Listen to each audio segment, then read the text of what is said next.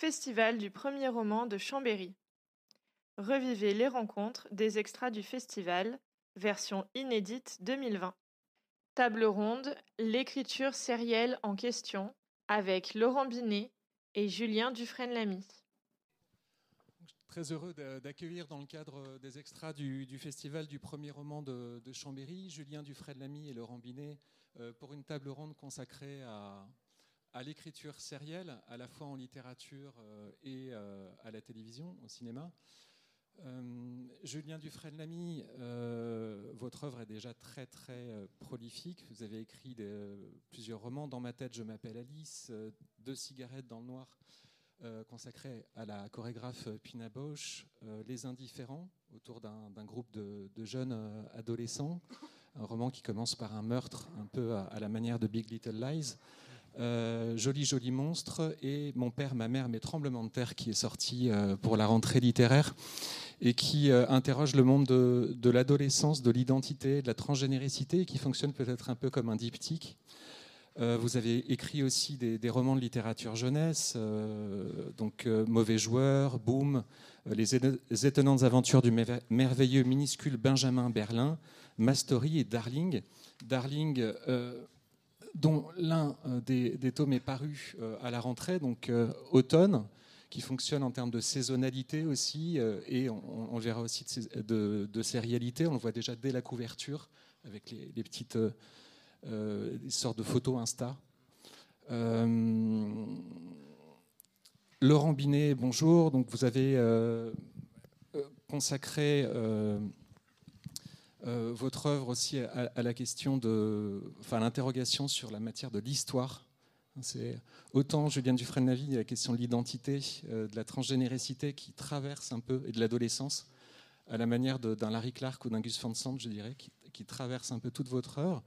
Euh, Laurent Binet, donc vous avez écrit euh, « Forces et faiblesses de nos muqueuses » en deux mille, « La vie professionnelle de Laurent B » en deux mille quatre, « H H H H euh, » en deux mille dix, qui a reçu le prix Goncourt du premier roman, euh, que mes élèves, d'ailleurs les élèves de la section cinéma sont là, ont, ont eu le plaisir d'adapter sous la forme d'un, bah, bravo, bravo. d'un court-métrage. Euh, la septième fonction du langage en, en deux mille quinze, qui est une sorte de Fight Club, si on, on essaie de faire le, le lien de Fight Club, Euh, langagier au- autour de, de la question de la mort de Roland Barthes. Euh, et d- Qu'est-ce que la gauche en deux mille dix-sept, qui est un essai, euh, et Civilisation en deux mille dix-neuf, qui est une uchronie euh, qui imagine euh, l'invasion de l'Europe par, euh, par les Incas, donc une sorte de, de, euh, d'enquête, euh, de, de jeu stratégique et de révolution sociologique autour de cette question-là. Tout à fait. Euh, Julien Dufresne-Lamy, ma première question, euh, donc je, il me semble que vous avez, euh, dès, juste avant l'écriture de votre premier roman, réfléchi à la question des séries, puisque vous avez consacré un, un mémoire à la question des génériques de séries, vous avez tenu un blog sur les séries, euh, et ensuite un site euh, durant plusieurs années, donc vous êtes vraiment sériephile. Euh, du, du coup, quel est votre paysage euh, mental, sériel ? Et dans quelle mesure ce paysage mental sériel peut-il influencer votre, votre univers et votre écriture romanesque ? euh, C'est vrai que j'ai, j'ai eu l'impression de m'éduquer beaucoup euh, à l'univers sériel. Euh, et je ne devrais peut-être pas dire ça dans un festival littéraire, mais j'ai l'impression d'avoir été beaucoup plus éduqué par les séries adolescents euh, que par les livres. Euh, et je crois encore aujourd'hui, même si je suis un grand lecteur, je crois que je, je vis plus, euh, je me sens peut-être plus vivant en regardant une série télé qu'en lisant, qu'en lisant un livre et, euh, ou allant au cinéma, ce qui est euh, parfois un peu un problème. Euh, mon paysage sériel est très bigarré, très divers, très, euh, mais c'est vrai que depuis l'écriture de, de, de ces mémoires que j'ai menées à l'E N S euh, sur les génériques, euh, l'intention d'en faire une thèse, et puis finalement euh, euh, j'ai, euh, j'ai pris un, un chemin de traverse et j'ai écrit un premier roman. C'était, euh, en fait, voilà, c'est à l'origine de, de mon écriture, cette, cette influence-là, cette, un, un paysage finalement très... D'être cap- j'ai l'impression que dans les séries télé, il y a ce champ des possibles. Euh, j'ai l'impression de toucher du doigt cette, voilà, cette, cette large possibilité de pouvoir euh, évoquer euh, n'importe quelle thématique. Euh, et puis... Euh, Euh, alors j'ai l'impression de m'en éloigner peu à peu, de plus en plus, c'est-à-dire en écrivant de plus en plus de livres, d'être euh, finalement euh, d'avoir, euh, de cultiver, d'entretenir ma propre, ma propre singularité, ma propre voix.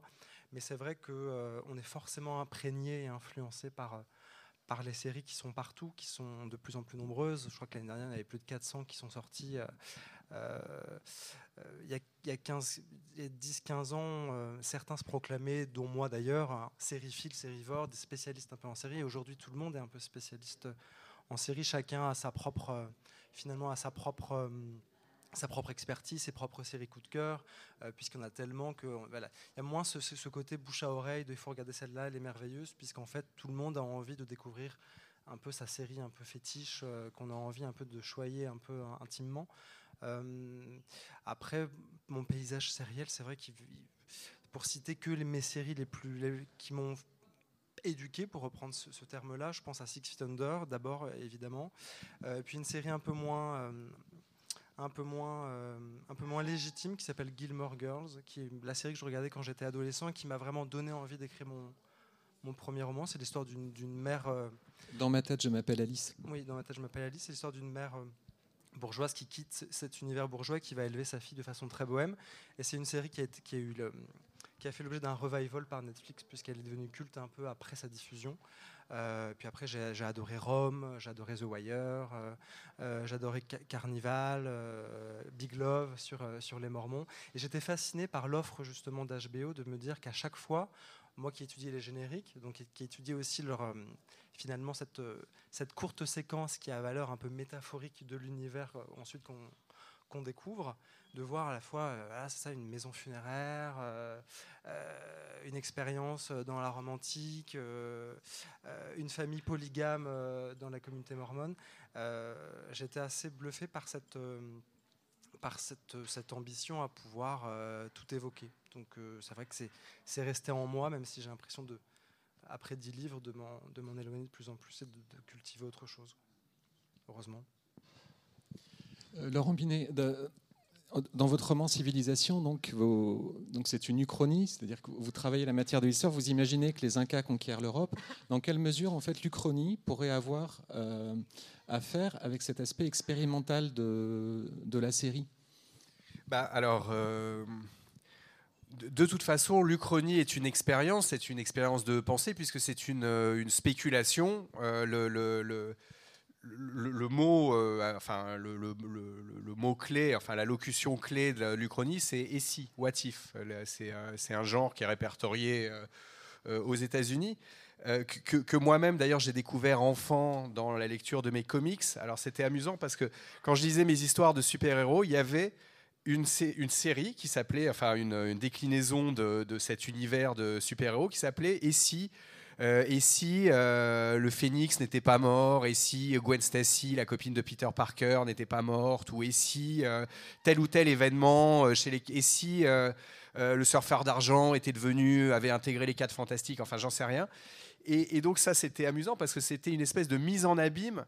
De, c'est-à-dire que là, on changeait l'histoire d'une fiction. C'était pas bon. Donc, euh, c'était ça, c'était ma, ma première approche de, de, de l'uchronie. Et ça m'a toujours fasciné cette idée. Donc, euh, bon, indépendamment de cette histoire de, de comics, cette idée que euh, qui renvoyait à un, un fait euh, inamovible, qui est que le passé est passé, et qu'on peut pas le changer. Mais on peut pas le changer, mais on peut imaginer. On peut imaginer que. Euh, Euh, et si ceci, alors comment ça se serait passé si euh, cela ? Ça renvoie à l'univers de la série Marvel. Euh, oui, euh, euh, le, le, voilà.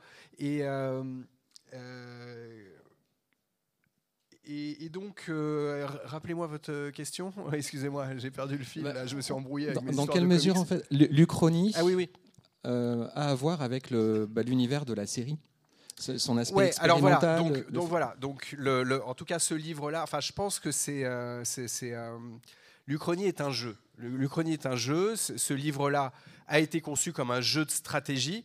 Le titre, euh, Civilisation. D'où le, voilà, c'est, c'est pour ça que j'ai rajouté le Z au titre comme un, une espèce de, enfin une référence à un jeu vidéo assez célèbre donc, qui s'appelle Civilisation, auquel j'ai joué quand j'étais plus jeune. Mais en tout cas, euh, si euh, Si, si je devais euh, faire un lien entre, euh, entre l'uchronie en général et celle-ci en particulier et le, l'univers des séries, je dirais que Le, le principe même de changer le passé, c'est-à-dire que voilà, on change un événement dans le passé, puis ensuite on tire le fil et on, euh, on essaie de, de déduire, de spéculer sur les, euh, tous les bouleversements que va, euh, va euh, engendrer ce qu'on appelle le, le point de bascule, c'est-à-dire l'élément euh, de modificateur.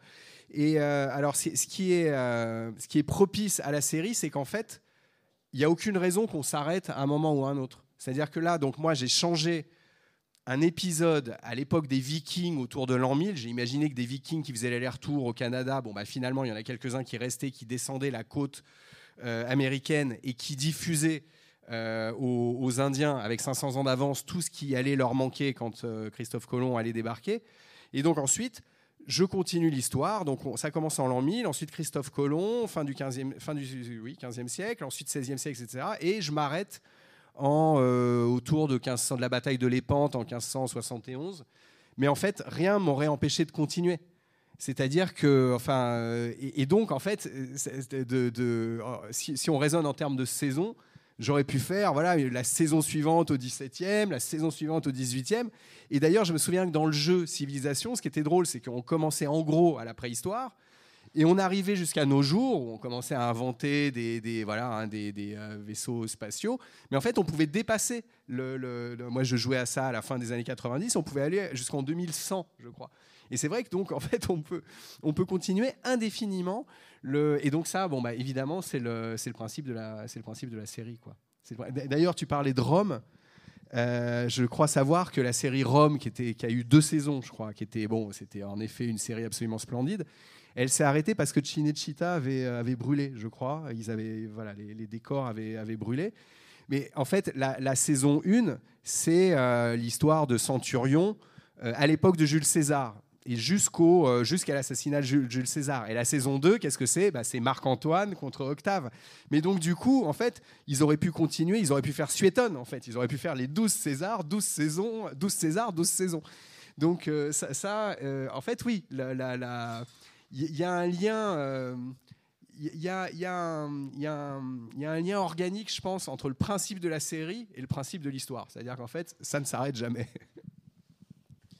Julien Dufresne-Lamy, si on, on s'amuse à faire, parce qu'on parle de jeu, une traversée de votre œuvre euh, en essayant de, de faire des liens avec des séries. Est-ce qu'il y a des séries qui vous ont... Euh, euh, qui vous ont habité quand vous avez écrit, par exemple, dans ma tête, je m'appelle Alice, euh, ou euh, mon père, ma mère, mes tremblements de terre, ou encore euh, Joli Joli Monstre. Euh, alors ça peut être effectivement une série qui nous influence, ça peut être une musique, ça peut être un film. Euh, et je pense précisément, ça peut être aussi certaines scènes euh, ou un épisode ou. Euh, euh, euh, Lesquelles ? Alors j'ai un exemple que j'ai. Euh, alors. Euh, J'ai, j'ai écrit un livre qui s'appelle Mauvais Joueur, euh, qui, euh, qui est un livre pour adolescents, euh, qui est mon premier pour adolescents. Et, euh, et dans, dans ce livre-là, j'ai, euh, je me suis inspiré, il faut, faut parler d'inspiration parce que sinon ce serait du plagiat, je me suis inspiré d'une scène que j'avais trouvée absolument dingue dans Breaking Bad, où euh, euh, cette série sur ce, sur ce père de famille atteint d'un cancer qui, euh, pour prévoir un peu sa, euh, mettre sa famille un peu de... Euh, de côté, une fois que, enfin, à l'abri du besoin, lorsqu'il, lorsqu'il mourra, va, se, va, te, va devenir dealer. Mm. Enfin, euh, pas dealer, mais euh, il fabrique de la méthamphétamine. Il, fabrique, ouais. il devient quand même euh... chimiste, en tout cas, voilà, ouais. Pour le. Il euh, y a cette scène très forte où sa, où sa femme, une fois qu'elle a, qu'elle a découvert le poteau rose, euh, s'enfonce dans la piscine comme si elle allait se noyer. Je trouvais ça, très, cette scène vraiment tellement, voilà, très. très forte, très évocatrice, et je m'en suis inspiré pour, pour créer une autre scène pour parler de dépression, dans une baignoire. Voilà. Après, voilà, c'est, c'est, c'est toujours des anecdotes et des moments un peu très, voilà, très précis. Il n'y a jamais vraiment une série dans sa... Après, ce qui peut être intéressant parfois, c'est aussi de s'intéresser à la construction d'une série en termes de, d'analepses, de prolepses, de, de, de retour en arrière, de bond dans le, dans le, dans le futur, euh, comme Big Little Lies que vous citiez tout à l'heure. Pour les indifférents. Pour les indifférents, qui effectivement construit... un peu comme une série télé, ou en tout cas comme un polar, euh, effectivement, avec le, le premier chapitre, euh, un jeune d'une bande meurt sur la plage un matin, on ne sait pas qui meurt dans cette bande, on ne le sait qu'à la dernière page, euh, et, et à la dernière page on sait pourquoi tous les autres sont responsables de la mort de cette personne, euh, et le livre est effectivement construit en, en, en passé présent permanent, et Big Little Lies par exemple, ou d'autres hein, évidemment qui sont construites autour d'un mystère, d'un, d'un thriller, euh, construit ce schéma-là de, euh, dans Big Little Lies, effectivement, qui, est, qui a été diffusé il n'y a pas très longtemps, que peut-être vous avez, vous avez vu sur O C S, ou sur, je crois qu'elle est passée sur T F un aussi il n'y a pas très longtemps, euh, où c'est effectivement le... le, le mince, j'ai oublié, le, j'ai oublié tout, tout le mystère de la série, mais c'est, c'est, c'est, c'est quoi? C'est une, une femme qui... Rappelez-moi, qui, qui est-ce qui... C'est une femme qui... Non, les femmes qui, sont... Qui poussent. Ouais. Mais ça, on ne le sait qu'à la fin. Oui. Ouais, Euh, mais il y a une mort, il y a une mort, et on et voilà, et on ne sait pas qui effectivement est responsable, et on voit euh, finalement ce, cette, une trajectoire un peu linéaire avec le, le, le quotidien de ces femmes très bourgeoises, et en même temps euh, c'est enchevêtré de passages euh, où elles sont au commissariat, où elles doivent s'expliquer, elles doivent se justifier, et, euh, et finalement ça, ça, ça La, la, le, les deux chemins se rejoignent à la fin lorsqu'on, lorsqu'on sait ce qui se passe. Il y a un côté shortcuts d'Altman, parce qu'il y, y a un regard très sociologique, très féministe, ouais. euh, qu'on retrouve aussi dans, dans votre univers romanesque aussi. Le regard féministe le... euh, et sociologique. Sociologique. Euh... Je pense qu'en écrivant des histoires, on est obligé de, forcément de s'imprégner du rapport à l'autre et de l'altérité. Et c'est vrai que pour moi, c'est, c'est, c'est ce, qui me, ce qui me donne toujours envie d'écrire, de parler effectivement du corps, de l'apprentissage, de qui on est dans un groupe, dans une famille, euh, euh, à l'école, ou dans un, je sais pas, dans un gouvernement, dans une religion. Euh, je trouve que c'est important de, effectivement, de questionner toujours les, cette question de, d'identité, et aussi de se... Euh, je crois, je crois aujourd'hui, notamment dans mes d- derniers livres, ce qui, moi, m'importe, et je le retrouve beaucoup plus facilement dans les séries qu'en littérature, euh, cette question justement de la diversité, de montrer le monde tel qu'il est, avec, euh, avec, euh, avec des, des personnes transgenres, avec des personnes... Euh Vous pensez à quelle série sur la question de la transgénéricité, par exemple? euh, Je pense à euh, Transparente sur Amazon, qui est, une, qui est un chef-d'œuvre, euh, et qui a été créé euh, par euh, la scénariste en chef de Six Feet Under, qui s'appelle Jill Soloway.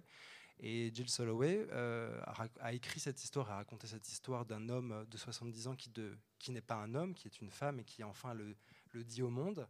Euh, et elle s'est inspirée de sa propre histoire, puisque son père est une femme. Elle a fait sa, son coming out euh, il y a quelques années. Et pour écrire cette série, elle, s'est, euh, elle a eu envie, je trouve ça très, très audacieux et très beau, surtout à Hollywood où c'est très compliqué, elle a eu envie de, de s'entourer uniquement de femmes ou de personnes transgenres euh, capables en fait, de, de, de, de témoigner au... au quotidien de cette diversité-là. Euh, donc effectivement, je trouve que dans, dans une représentation voilà, très diverse du monde, euh, on l'a beaucoup plus dans les séries euh, qu'en littérature. Euh, là, quand on regarde la rentrée littéraire euh, sur les cinq cents livres, il n'y a, a pas beaucoup de problématiques, euh, soit L G B T, soit sur la grossophobie, soit sur... Et je pense que c'est important aussi de, de, de montrer le monde tel qu'il est, tel qu'il est en train de devenir, que ce n'est pas des lubies, ce sont des, c'est la vie des gens. Euh, Et c'est vrai que voilà, dans mes livres, ça, ça m'importe beaucoup euh, l'idée de euh, comment on construit son identité, mais comment aussi on la déconstruit. C'est important, euh, je pense, dans la vie de tous, à un moment de se dire euh, je, je représente ça, et je sais pas forcément qui je suis, euh, et je suis ma propre création, je suis ma propre, ma propre, euh, ma propre forme, et, euh, et, euh, et c'est, voilà, bref. Le, le, oui, le voguing, la transgénéricité, on croise ces thématiques dans Joli Joli Monstre euh, et dans Mon Père, Ma Mère, Mes Tremblements de Terre. Il y a aussi la question de l'identité numérique, l'identité évolutive euh, dans Darling. Alors Darling, c'est vrai que c'est un projet donc, de, quatre, de quatre livres, quatre tomes qui parlent de, d'une bande d'adolescents sur une année, euh, effectivement découpée en, en quatre saisons, pour rebondir sur ce, sur ce terme aujourd'hui qui est vraiment très associé aux séries, euh, qui, aussi, voilà, qui découpe aussi notre temps. Euh, donc, du, du coup, tu as pris le... le mot saison dans son sens littéral. Voilà, dans son sens automne. Littéral, exactement. C'est malin. Et ouais. Ça suit une rentrée, voilà, une rentrée à l'automne, une rentrée, une rentrée scolaire, et ça se termine à l'été, à l'été suivant. Où, c'est euh, dans le même espace.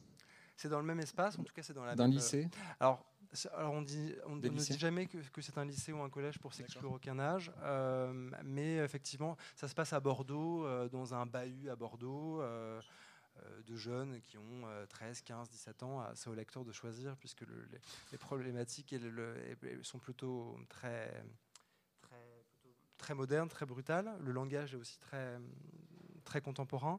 Euh, on avait envie de questionner, là, dans, ce, dans cette série-là, surtout le, les problématiques des adolescents euh, euh, liées toujours aux réseaux sociaux et au fait de... Euh, alors, on l'est évidemment tous dépendants de cette virtualité, des réseaux sociaux qui, nous, qui conditionnent euh, nos envies, nos pensées... Euh, euh, mais c'est vrai que j'ai l'impression que c'est beaucoup plus prégnant chez les adolescents, puisque eux vivent euh, une pression permanente, une posture sociale permanente, puisqu'avec Snapchat, Instagram, euh, euh, finalement les rumeurs, les candidatons, les histoires de, du collège, du lycée ne s'arrêtent pas comme ma, mon, ma génération, génération d'avant, à la grille du, du lycée.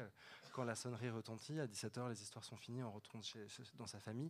Là, en fait, les ados vivent aujourd'hui de façon permanente, en fait, avec, euh, avec le, cette, ces, ces questions de réputation, euh, euh, de représentation de soi, de mise en scène, et donc sont aujourd'hui beaucoup plus poussés à, se, à fantasmer un peu leur existence, à... à choisir. Là, j'ai regardé un documentaire hier qui parlait de... Les chirurgiens esthétiques parlaient de dysmorphie Snapchat, où il y avait beaucoup de jeunes qui, à cause des filtres de Snapchat, euh, des filtres qui embellissent le physique, euh, veulent en fait donc, euh, faire de la, de la chirurgie esthétique et, donc c'est, et créer une forme, forme de dysmorphie. Euh, voilà, donc c'est, c'est effectivement des problématiques aujourd'hui très actuelles et très importantes, cette, cette, ce pouvoir de la virtualité sur le réel qui est en train de prendre le, le, le dessus. Euh, et là, je me suis aussi beaucoup inspiré de, de, de ce que font les séries dans, dans, cette, dans ce feuilleton-là, puisque chaque tome finalement suit trois personnages principaux qui ne le sont pas dans les tomes suivants. Un, un peu finalement comme si chaque tome était une anthologie, était indépendante en fait euh, et pouvait se lire sans forcément lire euh, sans forcément lire les, les les saisons suivantes ou les saisons précédentes. Il euh, y a beaucoup de séries qui fonctionnent aujourd'hui comme ça, euh, American Horror Story de Ryan Murphy ou plein d'autres, euh, True Detective euh, dont on parlait tout à l'heure, euh, ce qui permet, je pense, aujourd'hui de, de de rassurer un peu les Les, les spectateurs ou les lecteurs, en se disant je ne me sens pas pris en otage, en me disant là là je, j'ai envie de regarder cette série mais il y a cent vingt épisodes, il y a cinq saisons, je vais y passer six mois, je vais rien faire d'autre, en se disant bon moi, je, je regarde une saison, si elle me plaît je regarde une autre, parce que finalement c'est la même, c'est la même mécanique, c'est la même, c'est la même un peu la même, le même bouillon, mais avec des histoires différentes, avec d'autres personnages, et ça c'est, c'est une autre, finalement une autre forme de sérialité aujourd'hui. Là, vous avez deux univers romanesques très différents, euh, mais là, pour le coup, on peut établir un pont entre vos deux univers, c'est le jeu vidéo. Euh, le lien, alors, dans Darling, il y a un lien entre l'écriture euh, S M S, euh, l'écriture et la pensée Insta, euh, et votre écriture se fait l'écho de la pensée de l'écriture Insta et de l'écriture euh, euh, liée aux réseaux sociaux, et aussi euh, du jeu vidéo, quand il y a euh, trois possibles. Euh, sur la question des choix, donc c'est des carrefours, euh, euh, des carrefours narratifs possibles. Et dans Civilisation, Civilisation, c'est le titre d'un jeu vidéo, et c'est aussi, ça fait écho à un texte de Roland Barthes, S Z. Et donc il y a vraiment un jeu sur la structure. Donc ça, ça joue aussi. Ouais, mais alors du coup, oui, le, le, le jeu Civilisation a peu à voir avec euh, le, le, avec euh, la, la, la question des S M S et euh Et, et d'Instagram, donc, euh, donc plutôt bon, du jeu vidéo, oui. Ouais, ouais. Donc c'est-à-dire que, enfin, si euh, si euh, votre remarque vise à, à souligner qu'on est tous les deux euh, très influencés par euh, ce qu'on appelle la sous-culture, la, la, la, oui, la réponse, la réponse est oui. Mais euh, le, bon, les questions que les questions que sou- soulève Julien sont tout à fait euh, passionnantes sur euh, bah, sur l'instagramisation du monde, mais c'est vrai que c'était quand même moins mon, euh, c'était moins mon, mon angle dans, dans, dans Civilisation. Alors la structure est, est vraiment euh, est étonnante et intéressante. Il y a quatre parties euh, d'inégale longueur et de styles très très différents. Euh, donc il y, y en a une qui est plutôt une saga islandaise. Ensuite, euh, on a le, le, un journal, donc un écrit fragmentaire, le journal de Christophe Colomb, euh, la conquête donc de, de l'Espagne, et on finit par un pastiche de, de Don Quichotte. Euh, donc vous m'avez dit que vous étiez dans un projet d'adaptation ouais, euh, alors, de, de en, ce roman. Absolument, oui. Donc le, j'ai signé avec des, des producteurs franco-américains pour l'adaptation en série de Civilisation. Et donc c'est très intéressant parce que c'est très compliqué. Et notamment, l'une des premières complications euh, auxquelles j'ai, à laquelle j'ai été confronté, est euh, cette histoire de découpage. Donc en effet, dans, dans mon livre, il y a d'abord cette partie Vikings, ensuite la partie Christophe Colomb, ensuite la partie les Incas en Europe, et enfin euh, donc euh, le fin du, enfin euh, le vingt-cinq ans après le, le, l'invasion de l'Europe dans les donc euh, Atahualpa dans mon dans mon enfin dans mon livre débarque autour de quinze cent trente, et euh, donc quarante ans plus tard c'est Cervantes qui évolue dans une Europe dominée par les Incas et les Aztèques. Euh, et donc tout ça à mettre en série. Bon, alors c'est compliqué en soi, mais c'est compliqué pour une, pour une raison spécifique euh, à, au concept même de la série, c'est-à-dire que dans une série euh, donc, euh, enfin, télévisée, il euh, y a un enjeu primordial, c'est la continuité. Euh, il faut que le... Euh, Le, le, enfin, il faut qu'on ait les, des personnages récurrents. Enfin, il faut que ça se, il faut que ça se suive, quoi. Tout simplement. Ça a l'air idiot, ça a l'air euh, simple ce que je dis, mais en fait, si vous réfléchissez bien, par exemple, il y a des séries qui ont essayé de, euh, de, de rompre cette continuité et qui n'y sont pas arrivées. Par exemple, True Detective, dont on parlait tout à l'heure, ils changent les acteurs. Bon, voilà, première saison, il y a une enquête policière, l'enquête est résolue. Deuxième saison, une autre enquête avec d'autres acteurs. Et comme par hasard, ça n'a pas marché, indépendamment du fait que je pense qu'en effet, c'était, c'était moins bon. Mais il y a aussi cet aspect-là, c'est-à-dire qu'il faut qu'il y ait du suivi dans une série. Si vous euh, changez, bah, c'est plus une série. Alors vous allez me dire, vous pouvez me dire Black Mirror, mais justement, Black Mirror, c'est, à mon avis, le terme de série est un peu abusif. Hein. C'est euh, un épisode, c'est-à-dire c'est, c'est, voilà, c'est, c'est des, quand même des unités autonomes. C'est juste le concept, ok, on va vous raconter une histoire dystopique horrible, Euh, autour de la modernité, mais c'est pas exactement la série telle qu'on, telle qu'on l'a. Les grandes séries, c'est euh, voilà, c'est-à-dire ce qu'on veut dans Game of Thrones, on veut savoir si le nain va s'en sortir ou pas, et ça sur euh, sept, huit saisons, euh, on nous tient en, en haleine là-dessus. Si on passe totalement à autre chose, eh ben euh, c'est, c'est, euh, c'est compliqué, et ça, à mon avis, ça rompt le, le, le, enfin, je veux dire, ça rompt le pacte d'une certaine manière de la série. Donc du coup, c'est un problème pour moi parce que Si, si je dois vendre ma, ma série euh, tirée de Civilisation, en gros, bon, le pitch, il tient en, en une ligne, c'est les, les, les Incas envahissent l'Europe au seizième siècle. Simplement, si on suit le bouquin, qu'est-ce qui se passe? Les deux premiers épisodes, ou peut-être, disons, un, mais enfin, oui, un ou deux, ça va être les Vikings. Ensuite, les trois épisodes suivants, ça va être Christophe Colomb qui débarque à Cuba. Bon, et là... Le, le, bon, euh, commercialement, c'est compliqué. Euh, au niveau, euh, on nous vend, on nous vend des Incas en Europe, et euh, au bout de cinq épisodes, il n'y a toujours pas d'Inca. Donc, en fait, c'est pas possible. Donc, qu'est-ce qu'il faut faire? Il faut faire un montage alterné, c'est-à-dire que dans les premiers épisodes. Alors, évidemment, la solution la plus simple qu'on n'a pas, que mes producteurs n'ont pas manqué de me suggérer, c'est de, euh, de faire disparaître les Vikings. Comme ça, plus de Vikings, plus de problème. Bon, je... c'est, c'est, c'est une possibilité, en effet. Mais, alors, outre le fait que, bon, moi, ça m'embête un peu parce que, euh, voilà, c'est-à-dire, c'est quand même une adaptation de mon livre. Dans mon livre, il y a des Vikings. J'aimerais bien qu'on retrouve les Vikings. Bon, bref. Mais... c'est quand même embêtant parce que par rapport au concept même d'Uchronie, d'histoire contrefactuelle, hein, on change d'histoire, ce qui est important, enfin ce qui est décisif dans une Uchronie, c'est ce qu'on appelle, donc ce que je vous disais tout à l'heure, le point de bascule. C'est-à-dire que, ok, je vais vous raconter euh, une histoire alternative, on va refaire l'histoire, mais il faut un élément déclencheur. L'élément déclencheur, déclencheur dans mon histoire, c'est les Vikings qui apportent le cheval, le fer et les anticorps aux Indiens cinq cents ans avant Christophe Colomb. Donc, si je vous balance juste dans un univers où les Indiens dominent le monde, euh, c'est, c'est, c'est possible, mais on perd quelque chose. Ce n'est pas l'esprit de l'Uchronie. Donc, il faut garder les Vikings. Donc, comment est-ce qu'on peut faire? On fait un montage alterné. C'est-à-dire qu'on ouvre première scène. Alors là, je suis en train de réfléchir. Là, je vous dévoile des, vraiment des... Enfin, bon, c'est un brouillon de, de, de, d'épisodes, mais l'idée, c'est par exemple, scène d'ouverture, Christophe Colomb qui débarque à Cuba. Bon, exactement dans une ambiance exactement euh, fidèle à la réalité historique, enfin, telle qu'on, telle qu'on on peut y accéder. Et puis, donc, euh, les, les, les, euh, donc ça, c'est le pré-générique. Vous voyez, ce serait le pré-générique. Cinq minutes de Christophe Colomb dans la jungle à Cuba. Et puis soudain, il arrive sur une clairière et qu'est-ce qu'il voit? Des, euh, une bande d'Indiens à cheval, en armure, bien équipés, très différents des euh, Taïnos qu'il a, qu'il a rencontrés à Cuba et à Haïti, qui étaient euh, tout nus et sans défense, quoi. Euh, voilà. Et donc là, hop, euh, donc, euh, le, le, on balance le générique et là, tout de suite, on est dans le, on est dans le, comment dire, le projet, le, le projet est posé, si vous voulez. Ce que, ce que les scénaristes appellent la promesse. La promesse, elle est, elle est posée. Ah bah tiens, ok, seizième siècle, et apparemment, ça ne va pas se passer comme, euh, comme on sait que ça se passe. Ensuite, deuxième scène, scène de Viking. Troisième scène, scène d'Inca. On revient ensuite à Colomb, Viking, Inca, et cetera, et cetera. Pendant, alors, le problème étant que chaque partie ne fait pas la, fait pas la même, euh, fait pas la même taille dans mon livre. C'est-à-dire qu'au bout d'un moment, il va falloir abandonner les Vikings, au bout d'un moment, il va falloir abandonner Colomb, et à un moment, euh, les Incas prendront toute la place.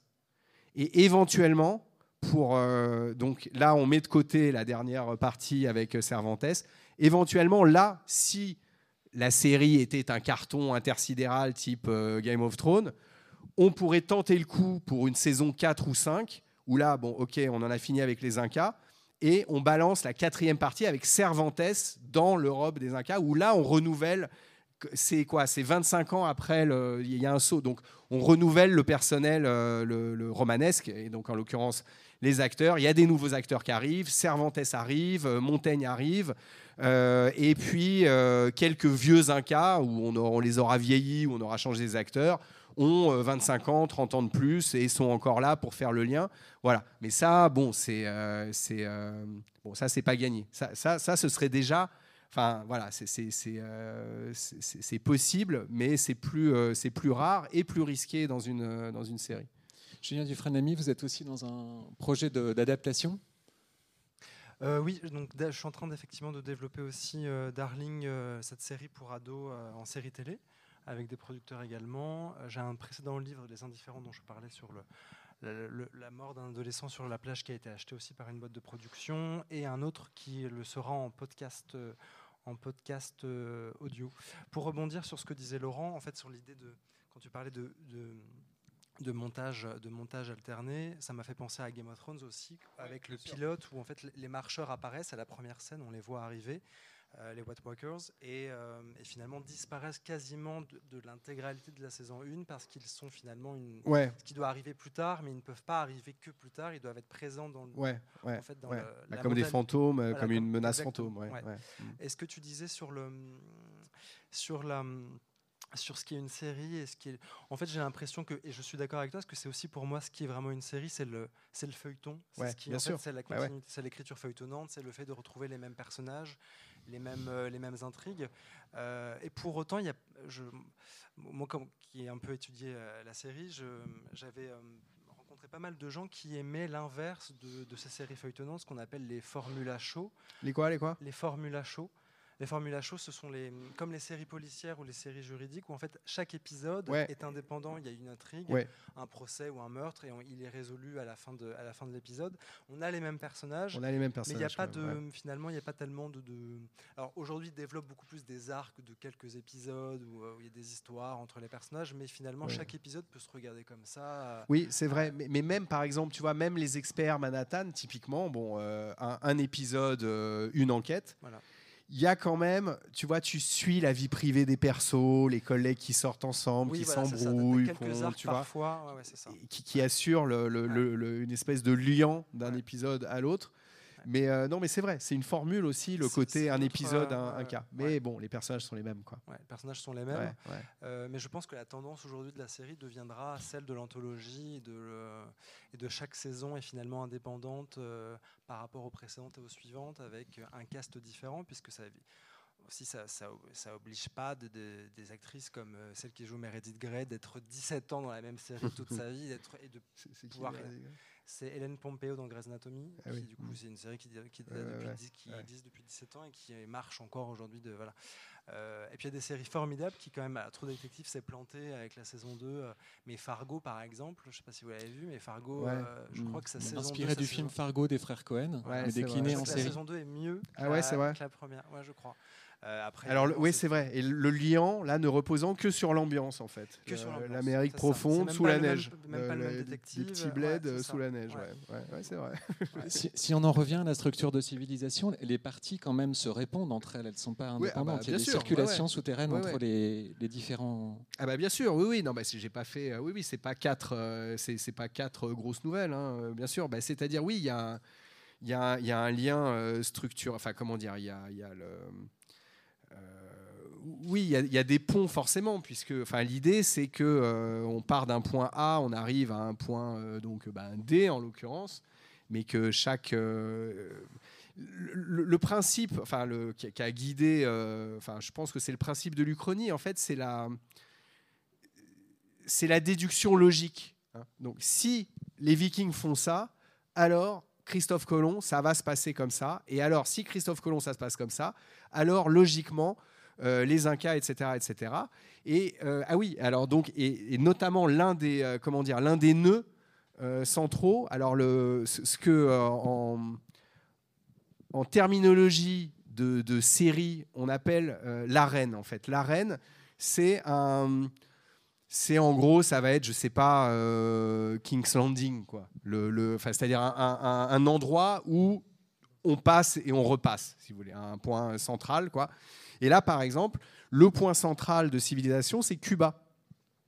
Le, le, les Vikings, ils, donc voilà, ils arrivent au Canada, ensuite ils descendent, ils descendent, ils arrivent à Cuba, ils continuent. Euh, Christophe Colomb, il, a, il arrive à Cuba, comme dans la réalité, et puis bah, lui, il continue pas. Euh, les Incas, ensuite, troisième partie, ils remontent, ils remontent, ils remontent, et puis à un moment, ils sont euh, acculés. Bon, enfin, il y a une guerre civile, tout ça, ils n'ont pas le choix, ils prennent la mer, hop, ils arrivent à Cuba. Et donc Cuba, et donc à chaque fois, à chaque fois que dans, donc, euh, mes protagonistes arrivent à Cuba, ils voient les traces du passage des, des, euh, de, de, de, la, de, la, de la partie précédente. Et donc du coup, c'est pour ça que, par exemple, un scénariste avec lequel je travaille me dit, bon, à la fin de, la, de l'épisode un, L'enjeu, donc, l'enjeu vraiment, c'est que bon, les Incas euh, arrivent euh, quand même assez vite, quoi. Et donc à la fin de l'épisode un, ce serait tout le monde à Cuba. Donc mon montage alterné, vous voyez, Viking, euh, Christophe Colomb, et cetera.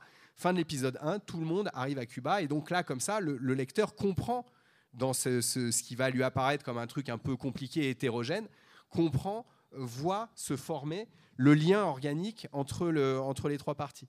Et donc, c'est très compliqué parce que euh, Cuba, ouais, ok, mais alors, dans, dans, avec mes Incas, il se passe quand même pas mal de trucs avant qu'ils arrivent à... à Christophe Colomb, lui, il arrive à Cuba. Il commence, il arrive à Cuba. Les Vikings, il leur, il leur arrive des trucs. Les Incas, encore plus de trucs. Et donc, du coup, ça nécessite une gestion de la, de la temporalité, en fait, qui est très compliquée. Et concrètement, ça nécessite aussi d'aller plus vite. Alors, euh, donc, euh, le Christophe Colomb, c'est super. Hein, je peux le, lui, je peux le faire patienter autant qu'on veut. Mais les autres... Il faut qu'ils se dépêchent, mais en fait, qu'est-ce que ça veut dire? Il faut qu'ils se dépêchent, ça veut dire qu'il faut sucrer des épisodes. Et ça, bon, évidemment, ça me, ça me, ça me heurte, ça me violente. Et lesquels vous avez sucré? Non, ben, on n'en est pas là. Là, vraiment, je vous parle, c'est quasiment hein, du, du, du, de la réflexion à, à haute voix, hein, mais euh, euh, c'est-à-dire on n'en est pas là. On ne sait pas encore lesquels on va sucrer, mais le scénariste avec lequel je travaille, voilà, m'encourage. Moi, je dis, bah non, non, non, non. Et puis là, il y a, bon, voilà, les, les semaines passent, les mois passent, et en fait, là, je vais bientôt l'appeler. Je vais dire, bon, ok, t'avais raison. On va, on va, on, on va couper le, le début des, des, bon, voilà, en l'occurrence, la guerre civile des Incas. Moi, j'avais dans, en tête une des, des belles batailles. Je m'étais, j'avais envie de calquer une bataille sur la bataille de Waterloo. J'étais en train de relire des trucs sur. Sur, euh, sur mélanger Austerlitz, Waterloo, enfin faire des trucs euh, bon, absolument géniaux, mais euh, qui, qui malheureusement seront pas bons. C'est pas grave, hein, c'est-à-dire, mais euh, parce que voilà, c'est-à-dire à un moment il faut choisir entre se faire plaisir et puis la nécessité organique du récit. Et là, dans la logique sérielle, la nécessité organique du récit, c'est que tout le monde se retrouve à Cuba à la fin de l'épisode un.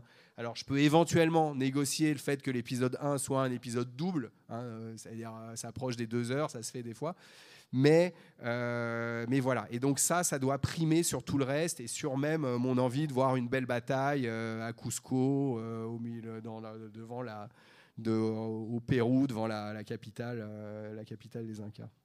La question s'adresse à vous deux. Est-ce que vous pourriez nous expliquer concrètement et précisément en quoi consiste le travail euh, d'adaptation euh, d'un roman en série euh, en France et aux États-Unis, puisqu'il y a une double logique, une coproduction franco-américaine pour Civilisation, production française pour, euh, pour vous? euh, Je pense que c'est d'abord accepter le fait d'être un peu dépossédé de son travail, de son matériau d'origine, de se dire que c'était, voilà, qu'un livre ne peut pas en l'état devenir une série puisqu'il y a des enjeux, voilà, euh, des enjeux visuels, des enjeux scénaristiques, de continuité, de cohérence. Euh, euh, c'est, je pense, accepter l'idée que voilà, le, notre histoire soit déplacée un peu ailleurs, dans un territoire qu'on n'avait pas forcément identifié, nous, en écrivant notre histoire. Euh, je pense que la littérature, elle permet, elle permet plus de choses, et euh, on peut se permettre, effectivement, euh, des raccourcis, euh, des identifications, des gimmicks avec l'idée de, de ces lieux qu'on retrouve. Voilà. Euh, avec la série, c'est effectivement plus compliqué, puisqu'il faut aussi prendre un peu plus, je pense, le, le spectateur par la main, le... le Euh, jamais le laisser de côté, alors que la littérature, pourquoi on tourne les pages, c'est parce qu'on est un peu aussi parfois de côté et qu'on a envie de toujours être, euh, être dans l'intrigue, suivre un personnage ou, euh, ou, euh, ou un nœud ou un dénouement. Euh, euh, euh, généralement, les producteurs, euh, les premiers producteurs qui ont acheté donc Les Indifférents, euh, donc l'histoire sur la bande d'adolescents euh, dont l'un meurt. Et qui produit Les Indifférents ? euh, Ça s'appelle V M A Productions, c'est ceux qui ont fait Les Bracelets Rouges sur T F un, qui a, qui a beaucoup marché. Euh, je crois qu'ils s'en sont déjà à trois saisons, et c'est un record. Euh, c'est un remake de série américaine qui a été aussi un remake d'une série euh, mexicaine, je crois, qui suit un, un hôpital d'enfants malades. Euh, euh, pour, pour, cette, pour, cette, pour ce projet-là, Euh, ils avaient vu effectivement que j'étais assez connaisseur des séries, puisque dans le livre aussi est construit euh, assez habilement, euh, notamment dans les, ce qu'on disait sur le, le passé-présent, mais aussi les dialogues. Je pense que peut-être que l'univers, ouais. peut-être que l'univers série m'a aussi permis d'avoir des dialogues peut-être un peu plus vifs, un peu moins, un peu moins littéraires. Pour Darling aussi. Pour Darling aussi. Euh, euh, donc ils m'ont proposé tout de suite d'être scénariste sur le projet, de développer avec eux la Bible. Qu'est-ce que c'est qu'une Bible ? euh, Une Bible, qu'est-ce que c'est ? Qu'est-ce que c'est une Bible ? Ben, c'est comme la Bible, c'est aussi important. Euh, non, je pense que c'est, le, c'est les fondations de la série, c'est finalement euh, son cahier des charges. Ouais. Euh, le voilà. guide, quoi. C'est, voilà, le, le grand guide. Ouais. Et qu'est-ce qui doit y figurer ? Parce qu'il euh, y a certains élèves qui sont en section cinéma dans la salle qui, qui font des scénarios de, des scénarios de court-métrage. Mmh. Quelle est la différence, par exemple, entre une Bible et un scénario ? Le, le, euh, la Bible, c'est tout le projet avec le, l'exposition du concept. Là, c'est, c'est comme, euh, ouais, c'est, c'est-à-dire, c'est ce que, euh, c'est ce que vous donnez au scénariste, en fait. Mmh. Voilà. Et le scénariste dit, voilà, voilà, là, tous les principes de la série sont dans ce. C'est pour ça que ça s'appelle une Bible. Hein, voilà, c'est, c'est vraiment, c'est le, le, le guide, le manuel, c'est le manuel. Voilà, c'est le manuel de référence mmh. où euh, on va présenter les personnages, on va expliquer la démarche, le, le, le les enjeux, ouais, c'est ça, les enjeux. Hein. De quoi ça parle, pourquoi, qu'est-ce qu'on, qu'est-ce qu'on essaie de, de soulever, qui est-ce qu'on essaie de toucher, comment, et cetera, et cetera. À quel, euh, de quoi on s'inspire. Euh, c'est, donc c'est vraiment c'est la présentation du projet à partir de laquelle et dans, dans laquelle parfois il y a le, le, le script du premier épisode du pilote. Hein, et, et euh, euh, voilà, et ça peut faire entre euh, enfin, de ce que j'ai vu, ça peut faire vraiment entre dix et quarante pages. C'est de taille très, très variable. Donc, des, si c'est vraiment euh, l'avant-projet, on, on dira, on parlera de pré-Bible éventuellement. Euh, mais donc, euh, donc, voilà, c'est, c'est, euh, c'est, c'est, le, c'est le manuel, quoi. Et de quoi vous vous êtes inspiré pour écrire la Bible de Civilisation ? Vous êtes inspiré d'autres Bibles ou aussi ouais, d'autres euh, ouais, ouais, j'ai eu la chance de pouvoir lire la, la Bible de...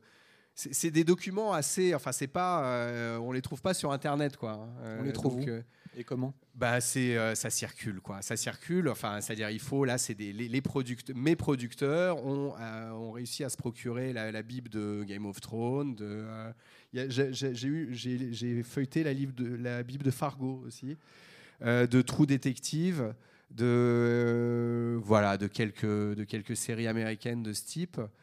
Et euh, donc c'est très intéressant parce que donc en gros tous ils font ce que je vous dis en gros, mais pas forcément la même approche. Ah oui, par exemple Homeland, euh, j'ai, j'ai, j'ai vu la Bible de Homeland et alors donc eux ils avaient un peu scénarisé leur Bible, c'est-à-dire que c'était sous forme de questions. Alors euh, c'est en gros c'était bon alors est-ce que Brody est-il un terroriste euh, bon voilà.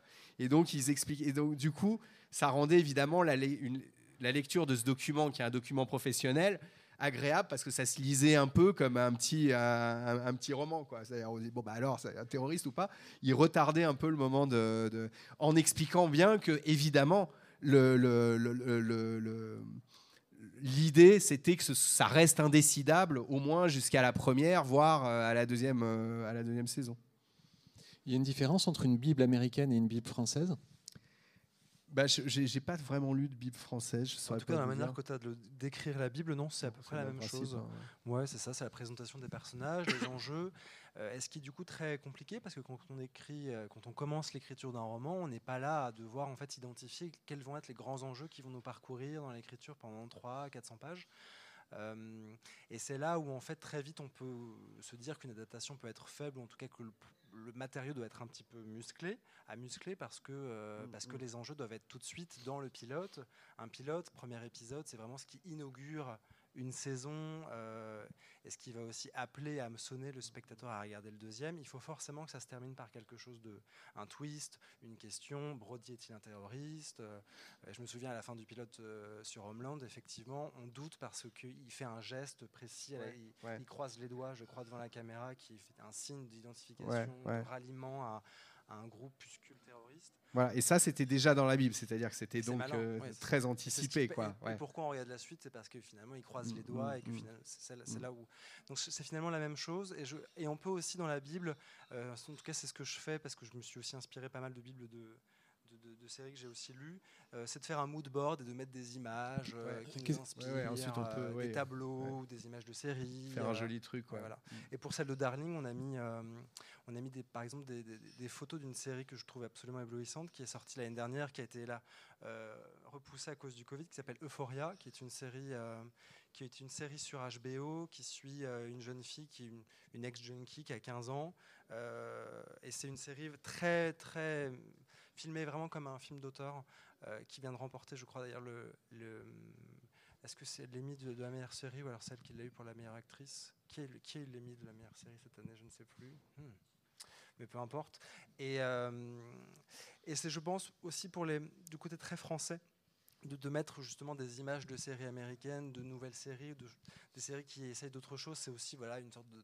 Il y a toujours ce, cette fascination aussi pour le modèle américain qui quand même, euh, même s'il y avait des, des séries, euh, moi j'adore les séries anglaises beaucoup plus que les séries américaines, euh, mais elles restent. Et pourquoi ? euh, euh, je, je, je préfère les séries anglaises parce que je les trouve beaucoup plus, euh, je les trouve moins paresseuses dans la continuité justement. Euh, Et en fait, elles sont rarement continues. Elles s'arrêtent au bout de deux, trois saisons, euh, à, part, à part quelques petites exceptions. Euh, et puis, il y, y, y a moins d'épisodes, en fait. Euh, généralement, une série anglaise, elle compte six épisodes pour une saison. Euh, parfois, c'est quatre. Euh, c'est rarement au-dessus de six.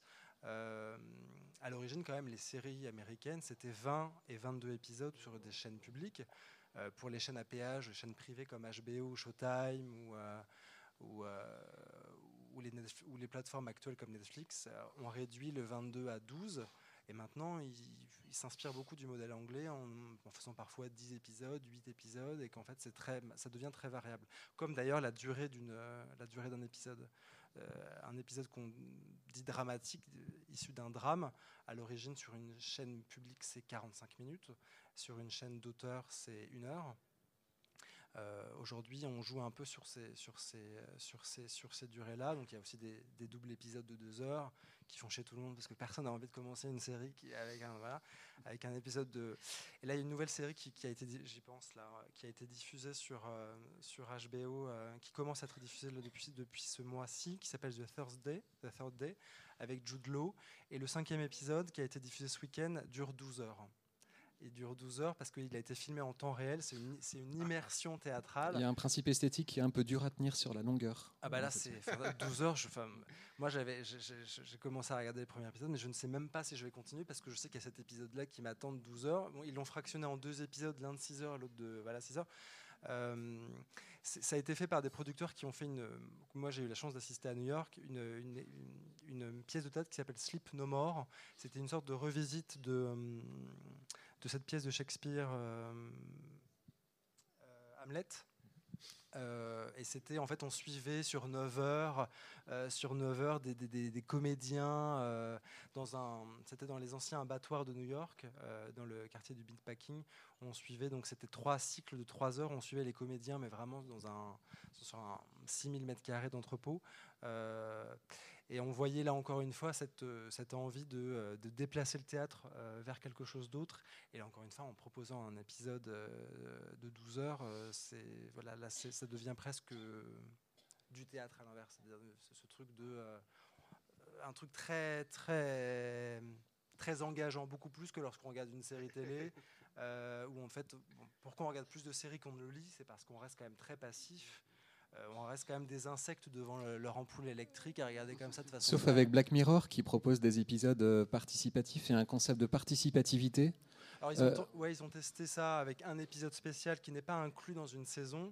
Euh, et qui, et ils se sont inspirés justement de l'univers des jeux vidéo, euh, euh, comme Eviren par exemple, qui est un jeu merveilleux, euh, où on doit choisir, on doit faire des choix en fait, à chaque, euh, chaque grand tournant narratif de la, du jeu.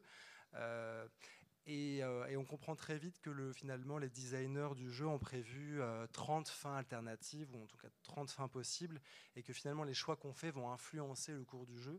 Donc Black Mirror l'a fait effectivement, mais c'est pas encore extrêmement bien... C'est, c'est, Pour quelle raison ? Les choix sont très manichéens. Soit tu acceptes de parler à la personne, soit tu lui claques la porte à la gueule. Bon, c'est un truc un peu... voilà. Euh, c'est euh, Kimmy Schmidt, aussi une série de Tina Fey que j'aime beaucoup, qui est une grande showrunner qui a fait thirty, thirty Rock, qui une, une des principales scénaristes du Saturday Night Live, l'a fait aussi pour, euh, pour sa sitcom Kimmy Schmidt. Euh, parce qu'encore une fois, on, est, euh, on a envie d'être... Euh, euh, je pense qu'il y a aussi cette, cette influence de la réalité virtuelle et, et de cette immersion-là qui tente beaucoup les showrunners, et ils ont envie évidemment de, de déplacer, de re-questionner aussi leur propre, la, cette, ce, ce propre concept, ce propre dispositif de la sérialité et de l'écriture feuilletonnante, et que, et que finalement... On, en immergeant le spectateur à faire lui-même des choix. Donc là, c'est avec la télécommande, on appuie sur telle touche pour dire euh, là tu t'en vas, là tu décides de rester, euh, là tu t'engueules, là tu décides de lui pardonner. Euh, bah, finalement, c'est encore plus engageant et encore plus addictif, parce que voilà, ça, ça revient à... J'ai, j'ai, j'ai, fait, j'ai participé à une enquête pour Lire qui sort, euh, qui sort le mois prochain sur justement le, euh, l'influence des séries en littérature et notamment sur les ados. Et le... Et la journaliste était étonnée parce qu'elle donc elle avait questionné beaucoup d'ados pour, euh, pour cette enquête. Et souvent, les ados, euh, euh, pour parler de séries, euh, expliquaient que pour eux, c'est, ils adoraient les séries parce que c'était très inclusif. Et donc, elle ne comprenait pas pourquoi ils utilisaient toujours ce, ce terme d'inclusif, inclusion. Euh, finalement, c'est un autre terme pour dire on est dépendant et on est addict en fait, à, à ces univers-là. On est tellement attaché, l'impression de vivre avec soit nos familles, soit nos... nos positions de binge-watching aussi. Sur le binge, voilà, c'est ça. Et ça, c'est vraiment, c'est vraiment les plateformes comme Netflix qui ont, qui ont, qui ont créé ce binge-watching, puisqu'à l'origine, une série, c'est un épisode diffusé par semaine et on doit attendre, euh, et on doit attendre la semaine suivante pour regarder. Et c'est très frustrant parce qu'effectivement, ça, ça crée une déconnexion, euh, et le générique permettait justement cette reconnexion-là. Euh, mais aujourd'hui, c'est vrai que euh, quand on a effectivement dix épisodes livrés euh, en une fois sur Netflix, euh, on va le regarder en un week-end et on n'aura fait que ça, quoi. Donc c'est... très chronophage. Ouais. Je vous ai entendu euh, employer le terme de showrunner. Est-ce que vous pourriez expliquer euh, bah, tous les métiers qui tournent autour de, de l'écriture sérielle euh, bah, la, la, la principale différence avec le, le cinéma, c'est ça, c'est ce, ce poste de showrunner qui est en gros un peu le chef des scénaristes. C'est-à-dire c'est pas c'est pas lui qui écrit tout de A à Z, mais c'est le chef, quoi. C'est-à-dire que euh, il, il, il a un pool de scénaristes, il leur confie différents arcs narratifs, c'est-à-dire bon bah, enfin j'en sais rien. Hein, le, le, je, même je, certains scénaristes peuvent se voir attribuer des personnages, je crois. Et euh, ensuite ils proposent, ils disent bah voilà, lui ce serait bien qu'il lui arrive ça, qu'il fasse ça, et cetera. Et lui valide en fait, dit oui d'accord, mais non ça va pas avec son personnage, bon refais-moi ça, et cetera. Bon voilà, c'est le chef en gros. Et euh, dans une euh, dans une série, c'est un poste euh, plus décisif que euh, réalisateur en fait. Les réalisateurs d'ailleurs à l'intérieur d'une d'une saison euh, peuvent tourner. Par exemple, je me souviens à House of Cards, c'était David Fincher, le réalisateur de Fight Club. Euh, qui était showrunner, et ça veut dire que concrètement, je crois, il a fait deux, trois, il a tourné deux trois épisodes, et après, le, juste le premier d'ailleurs, voilà. Et après, c'est plus lui qui, qui tournait, et c'est, euh, mais simplement, il restait aux manettes et il validait. Euh, alors, euh, je sais que, en général, quand, quand, voilà, c'est-à-dire là, c'est les cas où des réalisateurs, donc euh, des réalisateurs de cinéma deviennent, il y a eu Scorsese aussi avec Vinyl. Et alors, euh, en bah, général, bon, les, les, euh, mes, mes, mes amis, enfin, euh, Enfin, les gens avec qui j'en discute disent oui, mais on voit hein, quand même que moi je vois jamais. On me dit euh, ah bon, c'est plus, euh, c'est pas Fincher qui a fait le quatrième épisode, vous n'avez rien vu. Bon, enfin euh, donc euh, certains prétendent, enfin euh, soit euh, ont l'œil suffisant ou prétendent avoir l'œil suffisant pour euh, pour faire la pour faire la différence. Mais Vinyl, par exemple, je sais pas si tu l'as vu. Bon, là, c'est Scorsese qui est, euh, qui est donc showrunner et qui réalise le premier épisode, qui est un épisode double. Et là, euh, on ne s'ennuie pas. Le, le, le, enfin, là, moi, j'ai eu l'impression de voir un film de Scorsese. J'ai eu l'impression de voir Le Loup de Wall Street dans le milieu de l'industrie du disque. Et c'était éblouissant. Et c'est vrai que là aussi, bon, les séries sont en, en train de prendre le pas sur le, sur le cinéma. Et, et donc, justement... Et, et, le coup de génie des séries, ça a été de, de, de tout miser sur le scénario. Et c'est vrai que bon, on a eu des, des quand même, on a eu des, des constructions narratives complètement, enfin, folles, d'une, d'une créativité folle, euh, mais parfois aussi avec une réalisation parfois un peu euh, paresseuse, classique, un peu plan-plan. Bon, et c'est vrai que de temps en temps, voilà, quand Scorsese déboule là-dedans, là, on se souvient ce que c'est que ah ouais, quand même, la, la, la mise en scène, c'est important quand même. On pense aussi à Boardwalk Empire avec Scorsese, parce qu'il a produit la série. J'avais pas vu, ouais. C'est oui, un travail prodigieux avait, sur le décor. Il avait aussi réalisé le premier, qui finalement c'est, c'est presque une mise en bouche, et c'est aussi un, un argument commercial ouais. de dire c'est Scorsese. Enfin, Scorsese, il a passé un mois, il a fait son, son petit tournage, et après il est passé à autre chose parce qu'il est très occupé. Monsieur, voilà. euh, donc c'est voilà, c'est toujours une façon de, de, de, d'appâter aussi et d'hameçonner un peu le, le spectateur. Et je crois que quasiment dans les dans tous les grands les grands noms. Euh, de réalisation américaine, je crois qu'ils ont tous fait signer un pilote, euh, un pilote ou euh, son showrunner un peu honorifique euh, euh, d'une série. Donc il y, y a Scorsese, il y a um, Fincher, euh, le réalisateur d'Erin Brockovich, comme il s'appelle, Steven Soderbergh, qui a fait The Girlfriend ouais. Experience, qui est vachement bien. Euh, qui a fait aussi la série sur le chirurgien cocaïnomane. Euh, ah oui, oui, c'est vrai. Euh, Oui, c'est vrai. J'ai oublié le titre. J'ai mais oublié ça le titre aussi, et j'ai arrêté. Oui, c'est vrai. Il y en a tellement qu'on les oublie, c'est, c'est terrible. Mais, euh, mais voilà, c'est presque, c'est presque de la... Et c'est d'ailleurs pareil pour le casting. Euh, à l'origine, vraiment, les, c'est ce que tu disais, les séries, c'était vraiment cette sous-culture, c'était pas l'art légitime du cinéma. Et donc les acteurs qui étaient, qui étaient un petit peu assignés aux séries, c'était un petit peu des, considérés comme des acteurs de seconde zone, alors qu'aujourd'hui, en fait, ils se battent tous pour être... Euh, pour être euh, à Big Little Lies, on est quand même vraiment un exemple où il y a quand même Meryl Streep, Reese Witherspoon, Laura Dern. Euh, ouais, euh, sa- et ça les relance parfois. Ouais, voilà, c'est ça. Mais en fait, il y a quand même un problème pour les acteurs vraiment de classe A, comme ils disent à Hollywood. Euh, si vous engagez dans une série, ça veut dire que vous êtes plombé pour les deux trois ans à venir, quoi. Euh... Bah, ça fait que c'est une nouvelle, nouveau, nouvelle façon de façonner. Alors voilà, oui. Euh, ou alors, ou alors, ils peuvent faire des, par exemple, dans la dernière, enfin euh, les dernières saisons de Vikings, il y a comment il s'appelle euh, le, le mec de Joue là comme Beckham, euh, Jonathan Rhys-Meyer. Euh, voilà, il fait le méchant pendant une saison. Bon, voilà. Mais, Mais il n'est pas assigné à voilà, on en est à la saison huit ou dix de Vikings. Ouais. Euh, là, leur carrière, euh, bon voilà, c'est-à-dire DiCaprio, il peut pas faire ça. Sinon, après la est... carrière de Rhys Meyer, je pense qu'elle est pas. Ouais, mais voilà. Mais, mais en fait, c'est souvent. Pendant sept ans, The Tudors sur Showtime. Oui, alors c'est vrai. Je ouais, pense ouais. que c'est ça qui l'a ouais, enfermé. Bien sûr. Ouais, c'est vrai, c'est vrai. Mais, mais tu vois, les noms que tu as dit, c'est en effet des acteurs un peu en perte de vitesse qui ont envie de se relancer. Ouais. Tu vois, Laura Dern, bon, c'est Laura pas. Dern, maintenant, elle devient. Euh, ouais. Elle est partout quand même. Ouais, ouais, mais peut-être euh, ouais. à, à oui, un moment après, où elle a... Ou alors les, les grands noms effectivement s'engagent que sur une euh, sur une ouais, saison, ouais. sur quelques épisodes, sur un arc. Meryl Streep a accepté de jouer dans Big Little Lies, que c'était une mini-série. Et généralement, en fait, c'est des mini-séries. Il n'y mm-hmm. voilà. a pas cette idée de euh, on va en faire euh, cent épisodes, on va en faire euh, cinq saisons. Euh... Parce que Kiefer Sutherland, euh, dix saisons de vingt-quatre heures ouais, avec vingt-quatre épisodes par saison. Ouais, là, tu peux rien faire d'autre. Et puis, ouais. ça t'identifie. Enfin, ouais. Tu n'es plus Kiefer Sutherland. Tu es Euh, ouais. Jack, euh... Jack Bauer. Voilà, ouais, Jack ouais. Bauer bah oui, c'est le syndrome James Bond. C'est ouais. très difficile ensuite de sortir de, de James Bond. Ouais. Et quand vous dites que la série prend, pas, prend le pas sur le cinéma, je, je ne sais pas trop, parce que j'ai l'impression que la frontière devient de plus en plus floue, parce que ce sont des scénaristes de cinéma qui travaillent pour les séries, parce que, vous l'avez dit, il y a des réalisateurs et des acteurs de cinéma qui travaillent pour les séries.